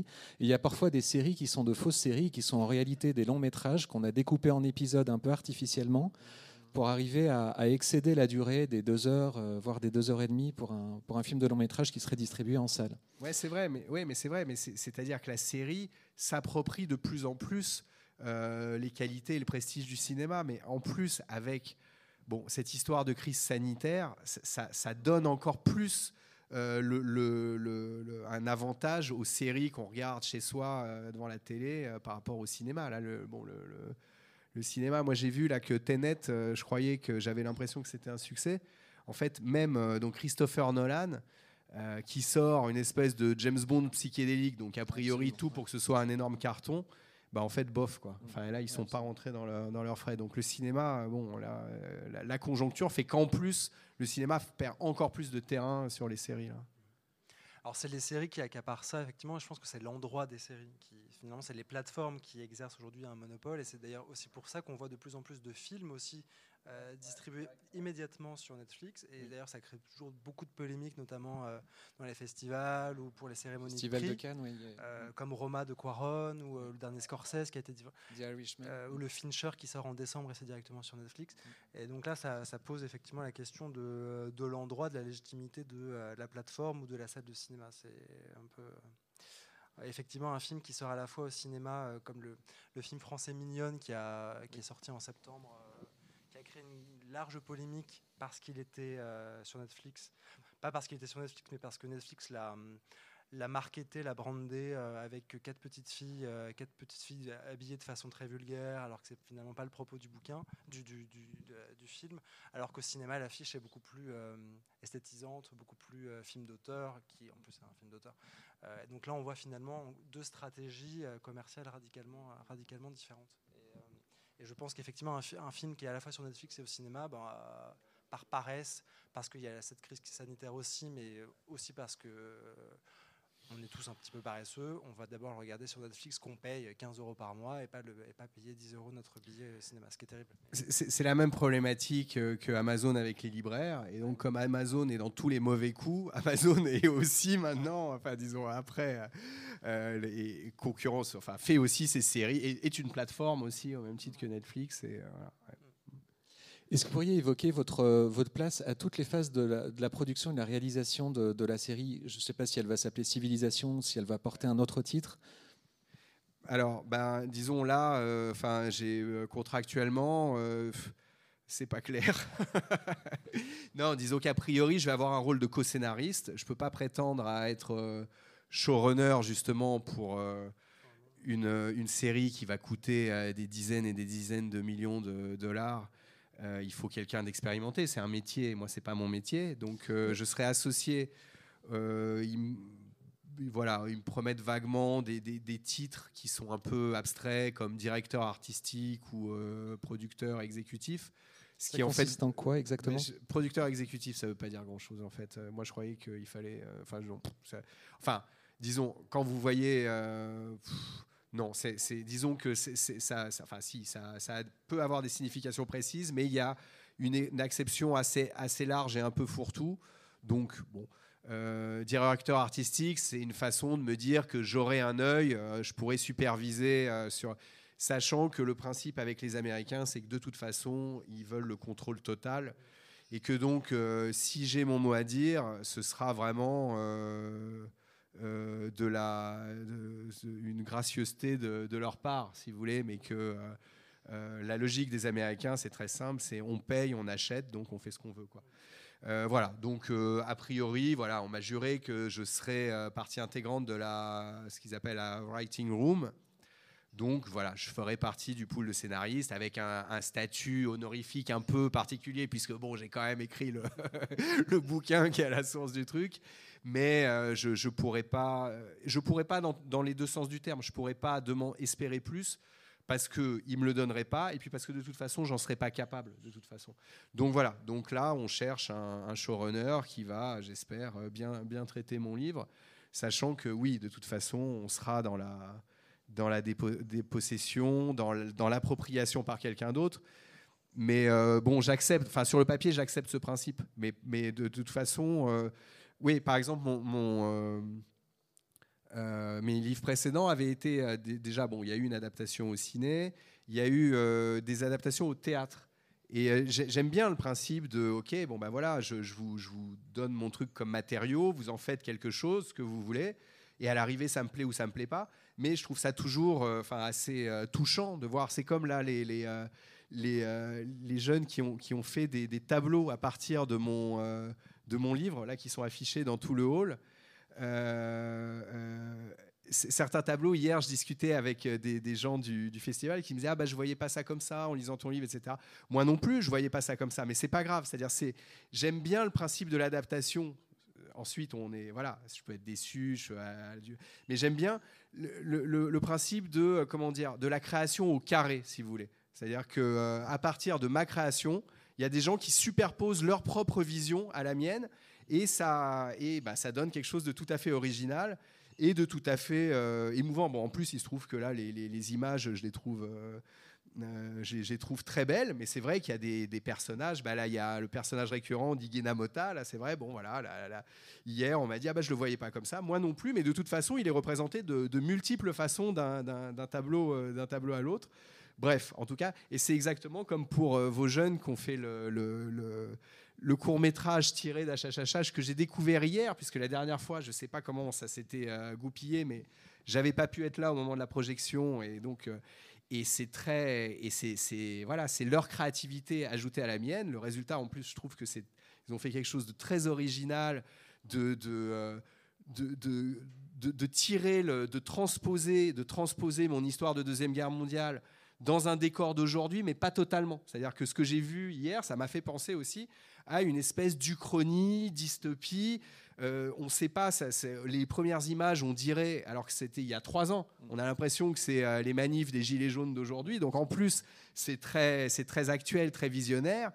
Euh, et euh, avec des éléments de, de, de décor, les vêtements, les, les armes factices qui sont, eux, très référencés. Euh, Deuxième Guerre mondiale, donc c'est-à-dire c'est ni dans le passé, ni dans le présent, c'est une espèce d'entre-deux stylisé, et j'ai trouvé que le, vraiment le, le résultat était magnifique, et en plus, le, le, j'ai beaucoup aimé à la fin, c'est, euh, il, donne, il, donne, il donne la clé, c'était pas forcément nécessaire, mais il donne la clé de cette espèce de, d'entre-deux, entre passé et présent, à la fin, il cite la phrase de Karl Marx, qui est une phrase géniale, « Celui qui ignore le passé euh, est condamné à le revivre », et donc voilà, et ça, moi, j'ai... j'ai, j'ai, j'ai Enfin, c'était pas le propos de mon... Enfin, peut-être si inconsciemment, mais enfin, en tout cas, ils ont rajouté quelque chose à ce que... Et donc ça, j'aime ce principe. Mais la différence, c'est que moi, je découvre juste le résultat final, ça me plaît ou ça me plaît pas. Là, ça, va, ça risque d'être quand même plus douloureux parce que je vais être associé au truc. Et quand je vais dire, non mais les gars, vous pouvez pas me supprimer les Vikings, et qu'ils vont me dire, bah si on peut, regarde. Là, je vais être blême et je vais, voilà, je vais avoir envie de déchirer mon contrat. Et puis bon, ensuite, je vais... Je, bon, je vais quand même prendre le chèque, quoi. Et au tournage et au montage, vous allez être consultant ? Alors, pendant le tournage, est-ce que je serai consultant ? euh, bah, J'espère, ouais. J'espère, mais en même temps, je, je, là, je suis en train aussi de calculer que euh, des consultants, il va en falloir beaucoup plus et des bien meilleurs que moi. Parce qu'en fait, le consultant, c'est le mec qui va dire euh, « Non, mais là, euh, les, les sandales des Incas, ça ne va pas, en fait. » Euh, et ça, moi, je ne suis pas capable de le faire, en fait. Je me suis beaucoup documenté sur les Incas, mais pas, euh, pas assez sur euh, voilà, les, les, les boutons de chemise de, de, de Charles Quint. Alors, il y a les tableaux, mais c'est-à-dire il va, falloir des, il va en falloir des consultants, ouais, et des, des bien meilleurs que moi. Ouais. Euh, Umberto Eco disait que le, la, l'adaptation, ce n'était pas un mot à mot, mais un monde à monde. Euh, si on parle de l'adaptation, donc de civilisation et des indifférents, euh, quel... Quelle serait la substantifique moelle qu'il faudrait vraiment retrouver à l'écran ? S'il fallait tout supprimer, qu'est-ce qu'il faut, quel est le noyau en fait de civilisation et quel est le noyau de, des indifférents ? Moi, je pense que, enfin, disons, euh, puisque quand même le trait d'union entre là, cette série à venir et puis le livre, euh, il me semble que le trait d'union, c'est quand même le cinéma, puisque j'ai, j'ai, bon, j'ai quand même... Euh, Enfin voilà, globalement, j'ai quand même une conception assez visuelle de l'écriture de mes romans. Et euh, spontanément, là, je vous dis ça, peut-être demain, je vous répondrai autre chose, mais je vous dirais euh, peut-être l'esprit du western. C'est-à-dire, moi, tout mon... On retrouve d'ailleurs dans la, la troisième partie, euh, quand ils sont deux cents à essayer de conquérir l'Empire. Là. Voilà, bah ouais, exactement. C'est-à-dire qu'en fait, la, la, la scène, le noyau de mon livre, c'est la scène de capture de Charles Quint par Atahualpa, où Atahualpa tend un guet-apens à Charles Quint. Ils sont deux cents sur la place de Salamanque, ils attendent l'armée de Charles Quint qui arrive. Charles Quint arrive avec toute sa suite, ils sont trois mille, cinq mille, et, euh, et Atahualpa va le capturer en lui tendant une embuscade. Et ça, c'est vraiment la scène miroir, la scène inversée de la réalité historique, puisque c'est exactement comme ça qu'a procédé Pizarro dans la réalité pour capturer Atahualpa. Sauf que c'était au Pérou, ce n'était pas à Salamanque. Et cette scène-là, quand je l'ai découverte, je pense que c'est cette scène-là qui m'a... C'est, c'est, donc là, le, le, mon, mon point de bascule à moi qui m'a donné l'idée d'écrire le livre, enfin, c'est, c'est pas ça qui m'a donné l'idée, mais en tout cas...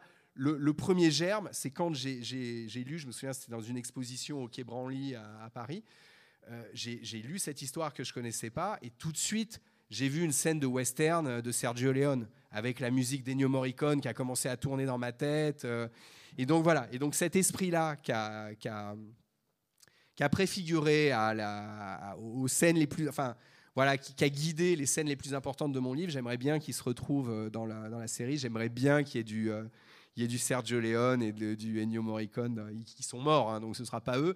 Mais enfin, cet esprit-là, cet esprit western, j'aimerais bien qu'il se retrouve dans la, dans la série. Pour les indifférents, c'est vrai que je, je pense que ce qui, le noyau pour, le, pour les producteurs n'est pas du tout le même noyau à garder pour, pour l'auteur. Donc évidemment, pour eux, c'est, l'in, c'est l'intrigue, c'est ce qui est le plus efficace, ce qui est le plus percutant, ce qui est le plus euh, créateur de suspense. Euh, Après, oui, bien sûr, euh, qu'on aurait envie de, de retrouver l'ambiance, l'esprit, mais c'est tellement subjectif, ça nous appartient tellement que c'est aussi très compliqué euh, d'en retrouver des codes visuels. Euh, euh, moi, j'ai accepté l'idée que, voilà, que ça pouvait être totalement autre chose, totalement différent. Euh, euh, je suis content parce que je suis associé en tant que scénariste.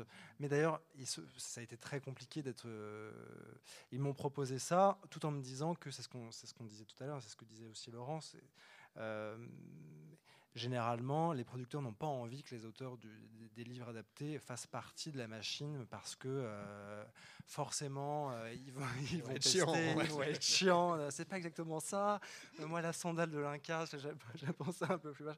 C'est voilà, c'est toujours un peu plus. Voilà, ça, ça crée forcément, ça apportera des problèmes. Euh, ça ne peut que mal se passer en fait. Débats, voilà, c'est, c'est, c'est, voilà. Comme de voilà. Et puis en, et puis je comprends aussi l'idée que écrire un livre, c'est une expérience qui est quand même très solitaire. On est seul. Écrire une série, c'est une œuvre tellement collective, tellement plurielle, ça, ça n'a absolument rien à voir, donc ça ne peut pas du tout être le même travail, la même mécanique, la même logique, le, ma- ouais. le même cheminement, pas du tout. Euh, et ce qui est drôle, c'est que quand bien même ils voulaient que je sois associé en tant que scénariste, ils ne voulaient pas que ça fasse partie de la clause du contrat, d'a, d'a, d'a, d'a, de l'achat, en fait, l'option euh, de, d'adaptation, de oui, oui, tu seras scénariste, mais ça, ce qui veut dire, de, puisqu'il n'y a pas la clause, tu peux jarter en fait, à tout moment s'il y a des débats. Et ça, il faut le savoir, c'est quand même un milieu qui est quand même très compliqué, même pour des scénaristes qui, dont c'est le métier, euh, de contribuer à des séries. Euh, j'en connais plusieurs en, en France, euh, qui peuvent en fait du jour au lendemain être remerciés, euh, ne pas ne pas continuer leur, leur boulot sur euh, une saison d'Engrenage ou une série policière sur je ne sais quelle chaîne. Euh, c'est un métier qui est quand même très précaire, qui est très, très bancal et, euh, et ça donne pas très très envie. De, alors c'est très chouette et c'est très orgueilleux de se dire ah, super, mon, mon bouquin fait l'objet de, d'une attention collective, mais en même temps d'être autant. Je pense que producteur exécutif, pour le coup, c'est pas mal parce que du coup, ça veut dire que tu as le droit d'être sur le tournage, tu as ah, bah le droit d'être oui, là, raison, tu vas ouais. pas être remercié par les, les bodyguards, tu peux, tu peux avoir ta petite caravane, mais, euh, mais je pense que c'est très bien aussi qu'ils en fassent autre chose puisque c'est pas le même métier, c'est pas la même vision et. Et si c'est raté, tant pis. La, la, la différence essentielle avec euh, écrivain, c'est qu'écrire un livre, ça coûte rien en fait. Et c'est vrai que voilà. Et donc dans le cinéma, quand il y a des sommes, euh, vu les sommes engagées, euh, bah, ils sont pas, c'est pas des sentimentaux et ils peuvent pas se permettre de l'être en fait. Il y a, il y a trop de trop de fric en jeu. Alors que euh, et, et euh, bon, alors ça a des avantages et des inconvénients parce que quand vous voyez les rentrées littéraires. Vous voyez bien qu'il y a des livres euh, quand même qui sont euh, dispensables, qu'aurait pas dû en fait, enfin, c'est-à-dire dans une logique euh, rationnelle, qu'aurait pas dû sortir, euh, mais euh, mais en fait, les, les euh, même si c'est par ailleurs c'est très dur de se faire publier quand on est personne hein, dans le dans le dans le monde, enfin quand on n'est pas connu dans le monde de l'édition, mais un vieil auteur maison, un peu en perte de vitesse, euh, qui a eu des succès euh, jadis et puis là qui commet un truc euh, tout à fait dispensable. L'éditeur, il va lui éditer sans problème, il va le sortir, il va essayer de lui avoir un peu de pub, et cetera. Parce que ça coûte rien, ça coûte quelques, quelques milliers d'euros de fabrication et pas des dizaines, voire des centaines de millions, quoi. Donc euh, forcément, euh, ouais, ils n'ont pas d'état d'âme, quoi, les mecs. Il y a un cas totalement particulier dans l'histoire de la production des séries, c'est Twin Peaks. euh, ouais. par sa durée, par, le, ouais. voilà, par le, la liberté euh, dont ouais. David Lynch a, a joui dans le... Et d'ailleurs, la série Twin Peaks est beaucoup plus, je trouve, créative, inventive, avant-gardiste que le film. Euh, J'avais une question à, à, à vous poser, Julien Dufresne-Lamy, sur le, la spécificité de l'écriture sérielle quand il s'agit de, d'adapter un texte sous la forme de podcast sonore. Euh, bah là, je suis en plein dedans, donc je ne sais pas ce qui m'attend euh, concrètement. Euh, je pense que ça reste quand même toujours un, l'écriture d'un scénario. Euh, mais ce qui est intéressant, c'est effectivement de voir dans les retours des producteurs qu'on me fait. Euh, donc c'est un livre qui en plus est très visuel. C'est, le livre s'appelle Joli Joli Monstre. Il raconte euh, les trois décennies de euh, la culture drag queen et vogueur à New York. À New York en plus, dans les années quatre-vingts en plus. Euh, c'est quand même compliqué pour un podcast français, d'un, d'un auteur français. Voilà. Euh, euh, je pense qu'ils ont été intéressés par le projet parce qu'effectivement, qui dit drag queen, dit scène, dit théâtre, dit musique, dit on entend, euh, on entend des choses. Mais euh, ce qui est intéressant, c'est euh, de voir que pour eux, les enjeux se déplacent un peu aussi, euh, euh, qu'en fait, ça peut être aussi très, très... Euh, euh, ce qui peut être aussi musical, c'est aussi euh, les coulisses euh, d'un cabaret, euh, les engueulades entre les clients, euh, aussi ce que font les dragues, ce que faisaient les dragues à New York, euh, cette distribution de tracts, euh, de tracts dans, sur le trottoir euh, après avoir été emperruqué, après s'être maquillé pendant des heures. Euh, c'est là où effectivement moi j'ai pas conscience en tant que quand j'écris euh, quand j'écris le livre et quand je suis consulté pour cette création de podcast, je, j'ai pas conscience effectivement que c'est pour eux des éléments euh, que c'est des éléments à prendre en compte. Mais évidemment, comme c'est un feuilleton audio, euh, ça doit être au cœur au cœur de leur pensée, au cœur de leur travail. Euh, mais là c'est à eux de, me, de m'expliquer et c'est moi qui dois finalement me, me former et apprendre.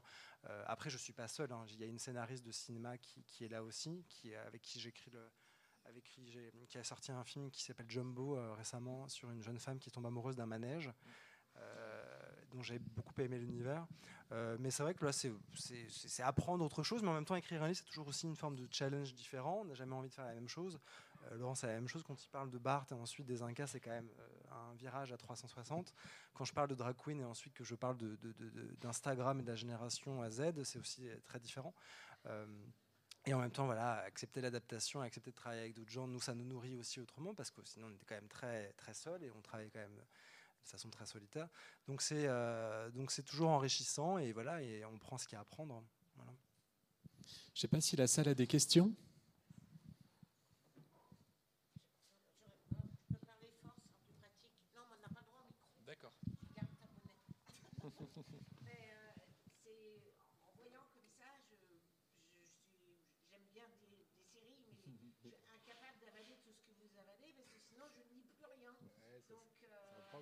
la dernière série que j'ai, j'ai, j'ai vue, je me suis